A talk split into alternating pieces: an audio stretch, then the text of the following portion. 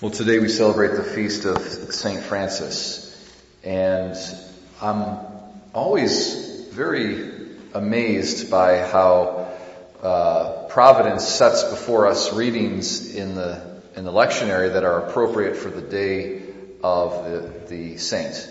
So this is this gospel today is one of the most foundational gospels for the Franciscans, but it's not planned. Like so, this, it could have been on a different day. If you understand, like the saint's day is fixed, but the readings vary from year to year. So there's, there's, it wasn't planned that this gospel was going to line up with St. Francis's feast day. But this is precisely the gospel actually that he, that he used and that inspired him to, to found his order.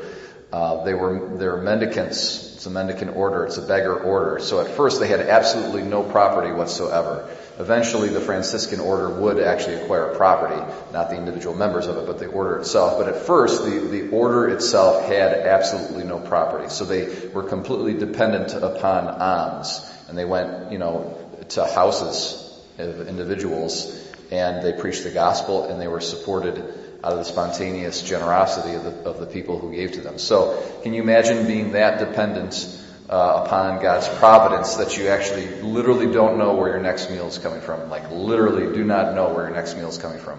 And they chose that, that lifestyle intentionally. So this was one of the main texts that they used.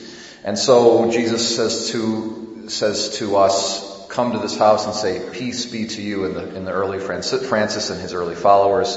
Uh, that's what they would do. So, you know, peace is, is a very prominent theme for the Franciscans. Now, here's a question. What kind of peace is this that we're talking about? Let's distinguish this peace from uh, the, the kind of peace that you might associate with the, with the hippies, okay? Um, so I think of uh, John Lennon's song, um, uh, Imagine, okay? So I think I've got the lyrics here to that. If you don't, if you don't mind, I'm gonna see if I can, yeah, here we go. So here's John Lennon's Imagine, right? Imagine there's no heaven. It's easy if you try. No hell below us. Above us only sky. Imagine all the people living for today. Imagine there's no countries. It isn't hard to do. Nothing to kill or die for. And no religion too. Imagine all the people living in peace.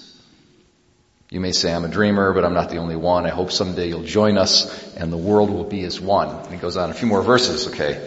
So the world will live in peace because of the absence of any reason to be divided from each other. Okay. Uh, that's this, that's the, the vision here of the, of the, the kind of the hippie version of peace. So sometimes St. Francis in a strange way is sort of co-opted by this kind of ideology.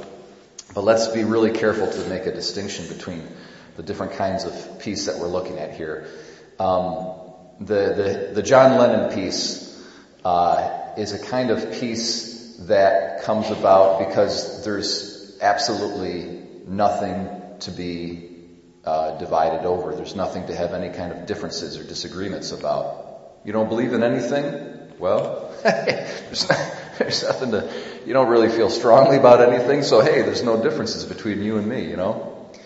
Um, and that's certainly not the kind of peace that Christ is teaching us about in the in the gospel, and it's not the peace that is embodied by Saint Francis and the Franciscans.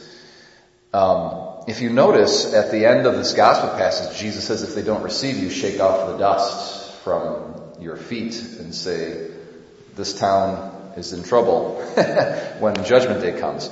See, the, there is division in, in the kind of peace that that God envisions for us here in the gospel. There is division, but it's a division that's brought about by God. Okay.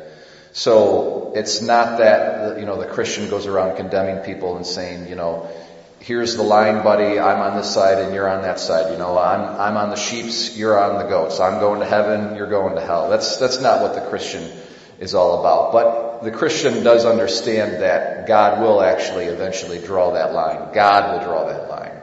We don't draw that line. And it's precisely because we know that line is going to be drawn that we have a true love for our neighbor and we want to be in communion with our neighbor. And uh, it's never over until it's over. So for every single person on this earth, we hold the hope first of all for ourselves. Don't ever do this thing where you say, oh, I don't ever pray for myself. I pray for everybody else. Don't ever, don't ever do that. It's total foolishness. Okay? You pray first for your own soul, and then, and then also you pray for everybody else's soul too, okay? Um, you hold out the hope for yourself, and you hold out the hope for everybody else that they're going to be on the side of the sheep and not the side of the goats. And you labor and you strive even in the midst of divisions, even in the midst of differences, okay, and con- potential conflict. You labor out of love. See, true love that, that strives for true peace doesn't operate in a vacuum without any kind of differences. It actually operates precisely because there's differences, or at least in spite of the differences that are there. If someone is in your life and you're really worried about them, that they're going to end up on the side of the goats when God draws that line and makes that division, it's not loving to say, well, okay, each to, to each his own, you know, you have your belief and I got mine and you just go home and you watch TV. you don't care about the person. That's not true love and that's not the kind of peace that, that Christ came. It's not the kind of peace that the Franciscans embodied. The, the sort of love and peace that's envisioned by the gospel is, I really care about this person and I want to be in communion with them for eternity. So that means I gotta do the best that I can to make sure I'm on the right, I'm on God's right side. And I also want to labor as much as possible Okay, at least through my prayers, but also through my words and my life. I want to labor as much as possible for that other person as well, so that they would be on the right side of God. Now I don't judge one way or the other. That's God's, that's God's job to do that. But, um, you know, the, the, the, the, the union and the community and the peace that I seek with others is not something that comes about when we just erase all our differences and we just forget about heaven and hell and religion too and all that kind of stuff. The, the peace that's embodied by the gospel and that Francis lived out in such an exemplary way and that he bequeathed to the Franciscans is a, is a peace that ri- arises from a love that labors unto death despite conflicts and hardship. Because, you know, when you're in conflict with someone, that, it's really uncomfortable. It's really kind of emotionally painful to you. It's the sacrifice. Okay? It's a sacrifice to step out on a limb and tell your child or your grandchild, you know, I'm really worried about you. I think you're going down the wrong path. And, and could you, could you, you know, consider looking at this situation differently or changing your, your habits or stop doing X, Y, or Z or start doing A, B, or C or, or whatever it might be. Um, that kind of tension and conflict, the suffering that comes about, that's that's what true love is, is labors in the face of. And that's the peace that's being strived for. So peace is actually an achievement. It's not a vacuum that exists after we erase all our differences. It's an achievement that takes place after we embrace the cross and we truly love our neighbor. So today we pray that St. Francis would give us, give us that, that true, uh, he would obtain for us the grace of that true love uh, and that true peace so that we would really truly be in harmony and peace uh, with all our neighbors for eternity.